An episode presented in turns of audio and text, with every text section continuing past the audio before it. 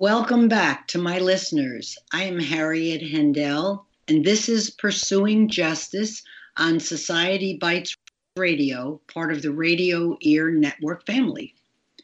During this very unsettling time, listening to podcasts is a way to shrink the distance between us all.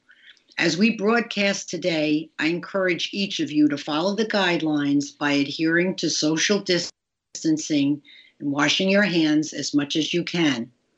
We've been talking a great deal on this podcast about innocent people behind bars. As we watch the coronavirus creep into every corner of our lives, I think of so many people I am in touch with who are incarcerated, and so many I don't know who are in harm's way. I hope with all my heart that the prisons do their best to mitigate the effects of COVID 19. Our guest today is a friend of mine. Her name is Janet Heijens. She spent much of her life in business, and in 2014, she began writing a series of mystery novels. The first book was called Wrongful Conviction, and the second one was called Snook Wallow, and the third was Caspersen Beach. And now she's working on book four. Janet took a class that I taught several years ago, which was called Locked Up, Justice Denied. And that's how we met. Janet, it's wonderful to have you as my guest today. Well, thank you, Harriet. I'm honored to be part of the podcast. Well, that's great. Before we talk about your books, can you tell us more about your interest in the criminal justice system and specifically why wrongful conviction? Certainly.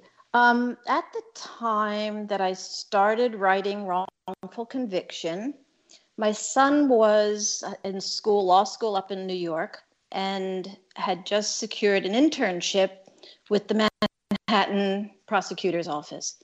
So we used to talk about his experiences uh, fairly often, and he was really drawn to the criminal justice side of, of law. So that was going on in the background. I, that heightened my awareness of all things criminal justice uh, mm-hmm. that I was hearing and seeing around me. And my eye was drawn to an article in our local um, Sarasota paper they were running a series of articles about a gentleman whose name is James Joseph Richardson, who had just been exonerated after spending 21 years in prison for the murder of his seven children. Oh. It was a heartbreaking story, and it just gripped me. The, um, the topic then piqued my interest, and I started to research a little bit more about wrongful convictions the frequency of them, and the cause of how somebody could lose 21 years of his life after the tragedy of having lost his whole family, really. And um, so the idea was born that perhaps I could fictionalize the story of this gentleman and um, bring it to market as a writing exercise, really. Um, interestingly, I was picked when the book was finished, I was picked up immediately by a publisher. So that led to where I am today, really. It, uh, the series was born. Now, mm. if I could just, Harriet, I think it's really important to highlight this, this terrible tragedy of Mr. Richardson. He was convicted back in 68. The seven children had been murdered by having their lunch poisoned. And he was a mentally challenged individually worked as a farm laborer. And this happened when he and his wife were both working in the fields. They came home to find the children suffering. And um, of course, he was considered the key suspect right from the start. The police were determined to convict him, and he wasn't really in any position to either hire good legal representation or defend himself intellectually. At the end of the day, he was convicted. He's a black man. He was convicted by an all white jur- jur- jury Um, the judge was white. The prosecutor was borderline abusive to him. There was evidence of police misconduct after the fact. The nail in the coffin was that a jailhouse snitch said mm. that Mr. Richardson had confessed to him in prison. And um, at the end of the day, took a very long time, but in 1970, an investigator, Mark, Mr. Mark Lane, picked up the case and um, started digging. But then it took years, years later, for him to be able to prove that Mr. Richardson didn't uh, commit the murders. The only way he was able to do that was that the babysitter on her deathbed in 1988, so 20 mm-hmm. years after he'd been sent to death row, um, the babysitter confessed to killing the children. She had a thing oh. for Mr. Richardson and wanted the kids and the wife out of the way, and this was her way of doing that. Wow, what a I case. know. Just oh, it was just awful. And where where did this um the uh where did murder, it happen? Yeah, where did it happen? It happened in DeSoto County, Florida, not far from where I live. It, mm-hmm. um, it was one of these situations where it, tiny town um, didn't get a lot of national press at the time, only became an issue at the point when he became exonerated. Now, the other thing that just breaks my heart is he did file um, a lawsuit against DeSoto County and ultim- ultimately settled for $150,000. Now, shortly after that, yeah, it, it was the reason he was convinced to settle was because the prosecutors have immunity from lawsuits. Mm-hmm. Right. And so he was convinced at that time that this was the best they could do for him. Following that, in 2014, when Florida was reevaluating their compensation laws for wrongfully convicted uh, people, he was awarded $1.2 million. Oh, and that was back in, in 2014. Here we are, 2020. And to the best of my knowledge, I, I looked it up again just yesterday. To the, the best of my knowledge, he has not yet received the money. He has not yet received the money. Now, not, who who yeah. who filed for compensation for him? The lawyer that had represented him. Correct. This was Mark Lane who Mark ultimately Lane. filed for the compensation. Yes, yes. And there's there's no reason given why the money has not gotten to him as yet? No, and again, I can't confirm that. It's just that from all the research that I've done, um, looking, you know, high and low through the internet, everything I see says to date he's not yet received the money. That doesn't mean that he hasn't, but mm-hmm. you know, that's that's the all I've been able to find is that there's no evidence that it's been paid. Now, um, Mr. Richardson now lives in Wichita, Kansas he was a little bit lucky in a way throughout this entire ordeal. He was originally convicted um, and sent to death row in Florida.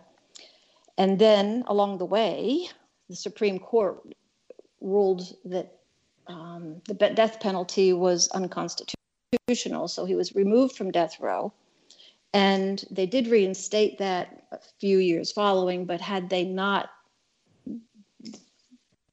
declared the death penalty unconstitutional at that time, Mr. Richardson may well have been sure. put to death. Mm-hmm. Right. right. Yeah, that's uh, that's right.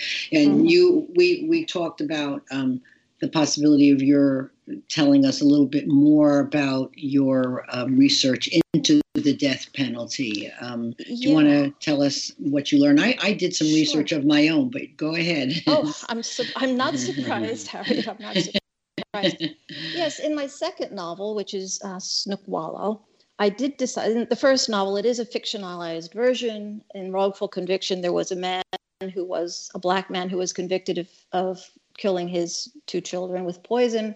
Uh, from there, uh, uh and there was a jailhouse snitch involved. But from there, the the truth separates from fiction, and um, I didn't really put the the victim on death row in that book.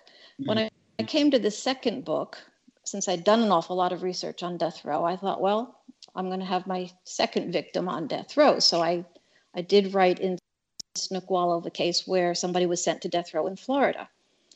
Um, like the shock that I had when I was looking into the Richardson case, I was completely floored by the death row situation in Florida. We're the second highest death row state. We now have 341 prisoners on death row. Florida is aggressive in executing. Um, the only con- the only state that has more prisoners on death row is California. They have 737. But California has not executed anyone since 2006. So Florida brings them in. They there is a, a great deal of time that passes on average before executions are held. In fact, the average is something close to 30 years, but yeah. still, um, Florida ranks very high, both in terms of the numbers of people on our death row and the numbers of people that we execute. Right. right. If you are on death row, first of all, uh, there's no air conditioning. Cell sizes are six feet by nine feet by nine and a half feet, very, very small. There's no smoking allowed. They're allowed to shower every other day. They're counted every hour, so there's an, there is no uninterrupted sleep for these people. Mm. They're handcuffed every minute that they're outside of their cell. They are allowed five hours of fresh air per week, and um, and they they have a choice, if you will, between lethal injection or the electric chair in terms of the execution method. Um, for entertainment, they have a 13 inch black and white TV in their cells, and they are allowed magazines and letters, they can correspond but there's very little human interaction. It's, for all practical purposes, solitary confinement. Right, right. Yeah. Terribly now, sad. Yeah, I know. It's, it's, it's absolutely unbelievable. Now, nationwide, there have been 166 death row exonerations since 1973. 166 people could have been executed wrongfully which has got to be the ultimate shock. You know, I, it just gives me chills thinking about, about it. Um, the Supreme Court gets involved from time to time nationally. In 2002, they declared it was unconstitutional to execute mentally retarded people. In 2005, they ruled that it was unconstitutional to execute anyone under the age of 18. And then in 2016, they stepped in to um, affect the Florida sentencing rules. Now, again, I covered this in a fictional way, but when I found this out, it just, I just couldn't believe it. In Florida, a person could be, prior to this 2016 Supreme Court decision, it was possible for a jury to come up with a majority, a simple majority vote with regard to sentencing somebody to death row. So, seven out of 12 people could send somebody to death row, even if five of people on the jury felt that that was unjustified, unwarranted. It, didn't have to be unanimous, which correct shocking. It is shocking. So I did incorporate that in my second novel because at the time that was still the rule of the land. But since I'm very, very pleased to say the Supreme Court has knocked that down. And at this point, there are people sitting on death row who were sent there in Florida, who were sent there with this simple majority rule, um, who are now a little bit up in the air as to what the disposition is going to be. Mm-hmm. I see. Yeah. Yeah. Wow and the mm. the uh, cost um, you you went deeper uh, than I did, and this is really uh, so informative. Everything you've just said, the cost is in, and I I stuck to Florida as well because I mm-hmm. thought that would be most interesting since we're both right here. Right. Um, the cost is fifty one million dollars to enforce the death penalty. So people say, you know. Um, it it uh, it's much better uh, than um, life without parole, but but really not because of all of the appeals and the years and years and years that someone could be on death row.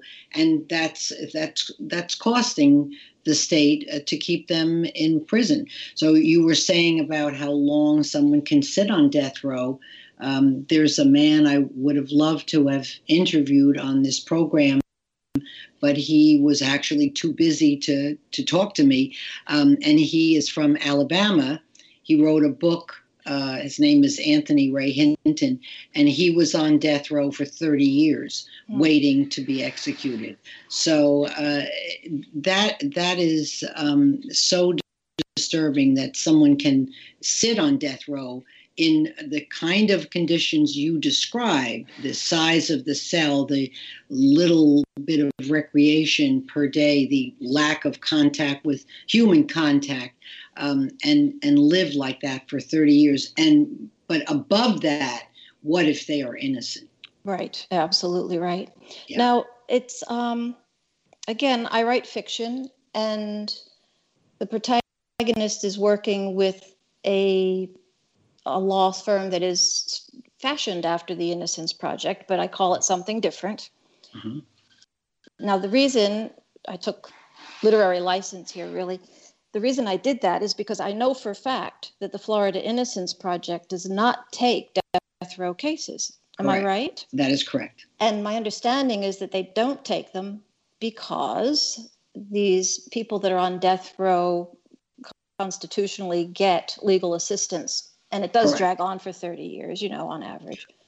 Is that right also? That, yeah, that's correct. It, we, right. The Innocence Project does not get involved because they are entitled to counsel. Yes. That's right, exactly. That's right. But, you know, for literary purposes, I, I allow my protagonist to get involved even though they're working for an Innocence Project like legal firm. Right, right. So. Okay. Now, speaking of the Innocence Project of Florida, do you have any connection uh, to them at all? well, you are my connection.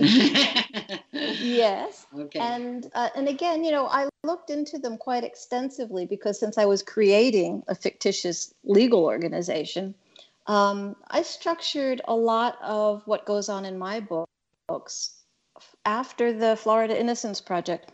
You know, staffed minimally, uh, swamped with petitions for assistance, and if I'm not mistaken, it's something like what are the numbers, Harriet? Is it like 1,200 petitions per year that they get? Approximately at least between 1,000 and 1,200 letters per year. Yes. And, you know, they're, they're, um, they don't have a lot of money to staff the organization. They depend greatly on students, law students who are doing internships.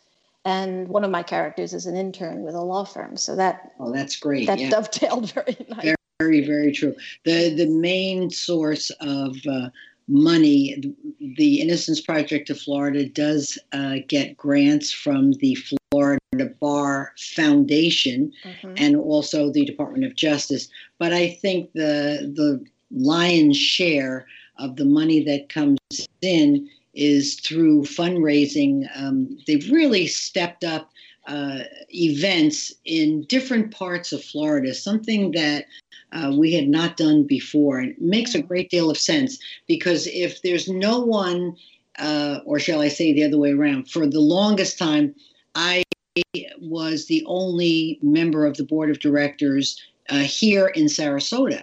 So the offices are in Tallahassee. And so what we are trying to do is find out where the various board members are in the state mm-hmm. and try to have a benefit in those areas. And that does two things raises awareness and raises money. So uh, we've done two big events here in the last um, two years, I would say, and then they're sprinkled throughout Florida. So I, I think that's a great way to do it is to bring in bring in people um, who get uh, uh, an education. Often our exonerees are present at these benefits, and then of course, to bring in funds. So that's Wonderful. that's how how we do it. Um, one of the things that I thought you would um, like to do is to highlight uh, some of the major contributing factors of wrongful conviction that you then fold into your books? Sure. I've already mentioned uh, snitch testimony, which is um, becoming less and less of a major issue because the the prosecutors and the legal system at large is recognizing that this is really not a trustworthy source of testimony. Um, and that's the one that I used in my first book. The number one issue currently is eyewitness error. Uh, this fascinates me, and, and it's as from my research, I've learned that it, it's not uncommon for a white witness to misidentify a black suspect. And so I did incorporate that in my third book, Caspersen Beach, where totally, um, you know, uh, innocently, somebody points to a man in a photo they call them six packs. So the police will produce six photos of individuals that are all similar in looks. And if the person sees that photo and picks it, because often they try to please the policeman, so they'll pick one that looks the most like who they think committed the crime, who they witnessed doing the crime. And psychologists have found that once you do that, that image fixes in your brain. And it's very hard to shake, shake it, even when it's proved that that is not the person who actually committed the crime and there's a wonderful, wonderful nonfiction book. If I can give a plug for a book, oh, that, that would be I, great. I just think so highly.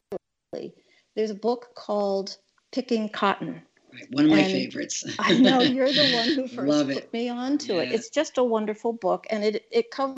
It's a nonfiction, uh, absolute true true tale of a man, Mr. Ron Cotton, who was picked to be the perpetrator of a crime uh, turns out that he, in fact, wasn't. And it's Jennifer, help me here, Harriet, I should know this right off the top of my head. The author was Jennifer Thompson. That's it, Jennifer Thompson. And at the end of the day, something short of a miracle occurred. The two of them became friends after Ron Cotton was exonerated. So, and I believe that they they do fair number of traveling across the country. They do um, speaking on behalf of wrongful convictions and supporting Innocence Project uh, you know, organizations. So, right. so eyewitness error is the number one at this moment. It's the number one reason for wrongful conviction. Uh, others on the list, they're government misconduct. What do you the, mean by government misconduct? Well, oftentimes a prosecutor will be so intent on winning, and I'm not casting aspersions on anybody, but it is proved that this does happen, they become very competitive and they might cut corners or they might withhold evidence or they might twist evidence to try to uh, turn the case in their direction. So that would be an example of government misconduct. There is suppressed evidence, which is goes hand in hand sometimes with that. The it is the obligation of the prosecutor to submit evidence to the defense counsel and sometimes papers go missing or the evidence isn't handed over. And I, I also deal with that in one of my novels. Um, and then there's junk science, quite interesting. The used to be some of the tactics that they used in the past were just bizarre. They would have um, a dog identifying evidence. You know, um, a lot of it's been debunked, but junk evidence, junk science, if you will, is still out there. Fortunately, with DNA being more and more accessible, many people who are being exonerated are being exonerated through evidence that has been has had DNA trace um, after the fact, after the conviction. Uh, sadly, it takes money to do that. The onus is on the convicted, and if they just don't have the funds or the knowledge or the resources to pursue that, uh, then you know they just uh, aren't able to prove their innocence until an innocence project organization comes along and, and does it on their behalf Right. Well, we are almost out of time for today, but I hope you will come back so we can talk some more about um, some of these major contributing factors of wrongful conviction that you incorporate in your books and uh, educate our listeners just a little bit more. So, would you be willing to do that? It would be a pleasure, Harriet. All yes, right. thank you very much. Wonderful, wonderful. All right, we will see you next time on pursuing justice and uh, talk some more. And thank, thank you for listening today. We'll and see you next. You. See you next time. Bye.